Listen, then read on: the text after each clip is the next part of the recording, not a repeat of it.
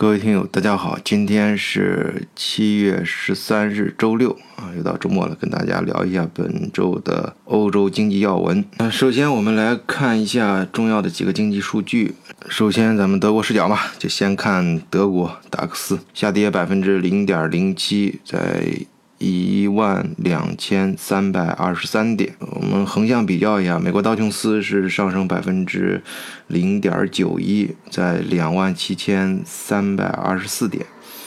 而呃欧洲五百是上升百分之零点零三，看来德国的状况不太好，德国德国在跌，而整个欧洲五百在涨，涨百分之零点零三。是到三千四百九十七点，欧元对美元在涨了百分之零点一五，嗯，是一比一点二七，呃，黄金呢涨了百分之零点七六啊，用美元计价的话是一千四百一十四点九六，呃，原油呢是上涨百分之零点三二。是六十六点七九，哎，人家说这个黄金跟油价的走势是一致的，而跟美元的走势恰恰相反，看来还真是这样啊。好，我们来看一看欧洲的经济方面的新闻啊。本周上各个媒体最多的就是奔驰公司了。哎，大家知道奔驰老总蔡澈前段时间退休了啊，这哥们儿一退休就开宝马那段视频。呃，前段时间刷屏可是刷了好一阵儿啊。他的继任者叫奥拉凯伦纽斯啊，这哥们儿上台之后是一顿乱整啊，终于在今年第二季度，戴姆勒奔驰公司实现了十六亿欧元的亏损，去年同期呢是二十六亿美元的利润。啊，当然你这么说是不是？呃，暗示新上来这个奥拉同学，呃，比蔡蔡澈的水平差 差不不是这样啊？这个，嗯，我上期节目还讲了啊，我们要批评现在德国最新出现的像这些，呃，学就是学美国的这种上市公司的做法，你临临走了把公司业绩做得很漂亮，然后自己拿很多钱，那个，而实际上应该我觉得比较，我个人啊比较推崇。嗯，德国的像博士啊，呃这一类比较德国化的啊，比较有德国风格的啊，不上市的这种公司，就是呃亏盈啊，呃不是最重要的啊，也不能光瞅着这个股价，嗯，要实实在在的公司做一些事儿。啊，我们看戴姆勒奔驰第二季度亏损，其实德国的其他几个车企也好不到哪儿去。宝马、大众啊，包括供应商大陆集团，他们的股价都在大幅的下跌。呃，当然，嗯，最近往回有拉升啊，其中，嗯，往回拉升效果最好的是大众，嗯，然后是宝马，呃，大陆呢稍微拉升了一点，然后又跌下来了，啊，所以说最近整个汽车行业啊，我们就说上半年吧，呃，都不太景气。呃，那么具体到戴姆勒奔驰这个公司本身呢，它也有一些自身的问题，主要在两个方面，一个是它的安全气囊，啊，要召回一些汽车呀，处理相关的一些事呀，在德国很很很讨厌的，嗯，然后是卡车重组，这个我觉得是正常，新官上任嘛，搞一些新的嗯结构性的调整，嗯，然后。嗯，另外一个有可能将来会比较头疼的问题，就是对奔驰汽车柴油调查的程序也开始启动了。啊，那之前对大众和奥迪的影响大家都看到了，呃，奥迪老总都被抓起来了，在德国。好，我们看本周德国媒体比较关注的第二类大问题就是环保。这个前段时间大家比较关注欧盟大选嘛，呃，绿党是一匹黑马，这有原因的啊。现在人呢越来越关注这玩意儿。好，具体来说呢，德国有专家在本周提出要引入二氧化碳的税啊，就是，呃，我们现在用的这个汽油啊，包括家里边有有的德国家庭啊，这个 h 从就是这个暖气也是烧油的啊，这些油还有什么柴油等等，就是这种汽车需要的燃油，啊，把这个。价格里面加入二氧化碳这一部分，那这个整个价格呢自然就给抬上去了啊。那以后大家要用油的话就会贵很多啊。我看有新闻上打出的标题是以后，呃，汽油就开车的时候汽油会涨个三毛七。那现在德国的油价一般是，汽油的话是含税是将近一块五点，就一点五欧元，啊，涨个三毛七，那就差不多是涨幅超过了百分之二十。当然，碳排放、气候变暖这种话题，呃，媒体上很多啊，我就不在这儿啰嗦了，大家自己看吧。然后这里面提到了另外一个具体的事儿，就是美国的一家环保组织，M.E.，Mighty Earth。啊，mighty 就是 powerful 啊，great 啊，这种伟大的、雄伟的，呃，威力很大的这种意思。一个环保公司叫这名字也挺有意思啊。那可能随着以后人类这方面意识越来越强，啊，这类组织还真是名副其实啊。然后是本周他出了一个报告，哎，欧洲这边各媒体啊都开始刊登啊，呃，他在爆料，爆谁的料呢？美国加急。加急这个名字你可能没听说过，但是你的生活啊肯定离不开它。它主要从事的就是食品加工啊，现在已经扩大到医药、金融、天然资源等等。你先听一下它客户啊，你就知道你你生活里面肯定有它。像我们在德国的话，像 RD、艾迪卡；如果你在中国的话，几个耳熟能详的大超市啊啊，那里面肯定都有加吉的产品。啊，包括还有雀巢、麦当劳，他们很多原料都来源于加吉公司。它具体的产品啊，我跟你说说，你就知道你为什么你的生活是摆脱不了它。首先，该公司提供了许多食品生产所必需的东西，你比如说它种植棉花、小麦、油籽、玉米、大麦和小米，啊，包括了销售、运输、储藏和加工原料。嗯，还为牛、猪、家禽和鱼类生产饲料，啊，包括各种添加剂，而且人家玩的很高级啊，在全球范围内提供风险管理服务。呃，它是全球最大的猪肉生产商，其主要客户之一就是麦当劳。呃，中国现在好像叫金拱门啊啊，它还生产鸡肉和麦片等等吧。哎，我们吃的零食也离不开它，你像它还生产，嗯，可可、巧克力。嗯，跟各种馅儿料、玉米饼啊、盐、油、脂肪、甜味剂、肉类和蛋类品，以及各种级别的加工食品啊。行，我们说你即使不吃它直接生产的食品和这种零食儿啊，你也离不开它，因为它还生产食品的添加剂，你比如说淀粉、蛋白质、乳化剂、果胶啊等等吧。啊，那你说我吃东西纯天然啊，纯有机啊，连这些有添加剂的东西我一概也不吃，呃，那你也离不开，因为生产啊，不是生产啊，就是你自己做饭啊，你你去生产食品的时候也离不开它，因为它还生产用于平底锅和烤盘的涂料，啊，包括你用的化妆品添加剂，还有我们路面上经常遇到的啊，这种像生物燃料，还有路面呃。嗯，就冬天下雪的时候撒那个路面盐，还有除冰剂，啊，听到这儿啊，毫无疑问，加吉是农业这个领域的巨头。这家美国公司成立于1865年，美国的明尼苏达州。2013年的营收是一千三百六十亿美金，啊，排。世界五百强的第九位，到二零一五年的时候排到第十五位，在 ATT 前面。啊，我说这意思不是说人家从第九位降到第十位啊，我想表达意思是人家一直都是世界五百强的前几位。你在世界五百强，你别说世界五百强了，你在全国的百强里面能一直排到前二十，那都是很不得了的事情。然后我查了一下最新的数据，去年它的营收是一千一百四十六点九五亿美金，差不多就一千亿出头吧。啊，那这么多营收，它的纯利润有多少呢？呃，因为它是上市公司啊，这些数据都不能造假的。它发出来纯利是三十一亿美金，全球的员工是十五万。也就是说，平均人家公司一个员工创造了两千万美金的净利润，哈你想是什么概念啊？呃，所以人家美国的这个环保组织对它的这个报告啊，经过各方面的调查数据，最后浓缩成一句话，就是加急是世界上最差的公司。这个怎么理解呢？首先，他还很幽默啊，嗯，他们专门引用了加急的网页上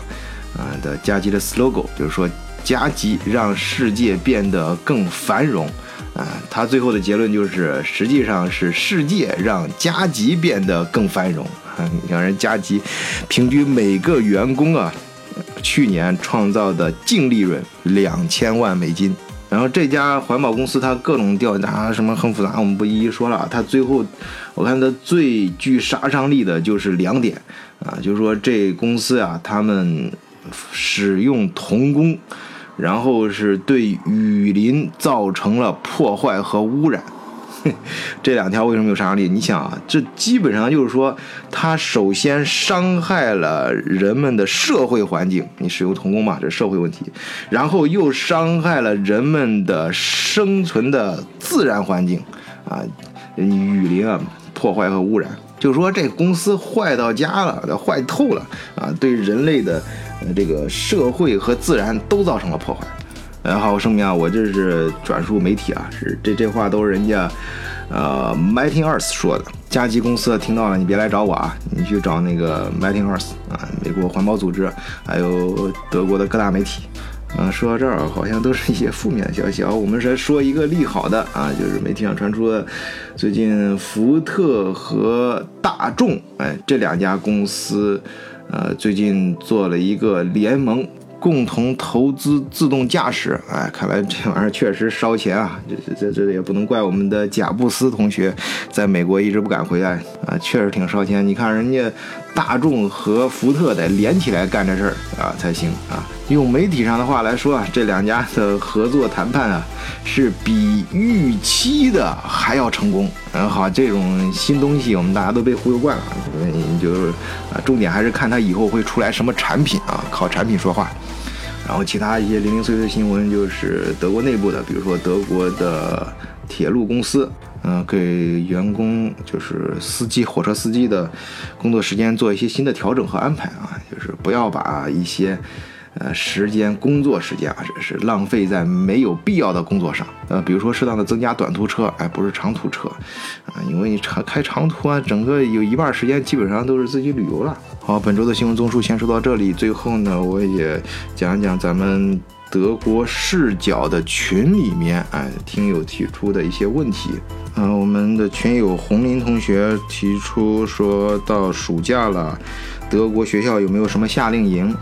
根据我个人的经验啊，嗯，分为两方面去找，我们总结为内外吧，就德国内外。呃，德国内呢，就是你去同学啊，学校里的同学或者学校里的老师，还有一些学校的信息平台去找。一般暑假都会有各种各样的呃夏令营，他们都不长啊，一般都一个礼拜啊，或者是十天左右，而且很多都是家长自发的，比如说我们孩子。就班上有一个同学，他的父母是空客的，嗯，他就去找了空客，哎，空客还真就组织了这事儿，呃，去森林里面啊，就是那种，呃，因为这社会上有很多这样的啊人嘛，组织，呃，让他们专门，人家很专业啊，在森林里面搭的这种木棚啊，就是以在森林里面生活一个礼拜，哎，这一个礼拜的，就是，呃。